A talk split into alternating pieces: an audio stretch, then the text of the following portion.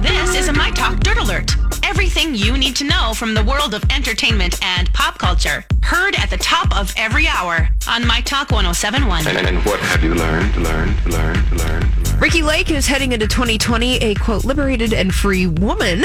In a candid and emotional social media post she shared yesterday, Ricky Lake revealed that she had been struggling with hair loss for nearly 30 years, saying that she had been suffering mostly in silence. She said, It's been debilitating, embarrassing, painful, scary, depressing, lonely, and all things. She said she even felt suicidal over it, and she debuted her newly shaved head. She said, I buzzed my hair off, and it feels so good for 2020 and beyond. I want to be real. Yeah, And she was probably told though, like by her agents too, you don't want to be letting people know. And it just seems like, oh my gosh, that's so many people struggle with that. But- women, so many women. I know, struggle but I with mean, that's like she's going to help a lot of people. I think. that. yeah. Yeah.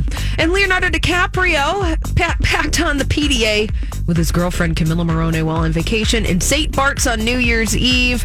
They were hanging out, you know, in their swimsuits, taking selfies.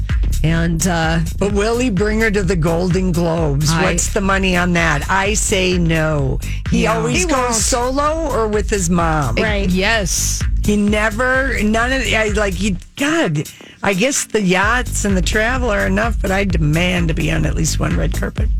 Right. If I was if I was one of his girlfriends, yes. And uh, congratulations to Wilmer Valderrama and his girlfriend Amanda Pacheco. Well, his new fiance. They are engaged. He shared a photo of the engagement out on the beach over the weekend, and they got engaged in San Diego, California. So congratulations to them.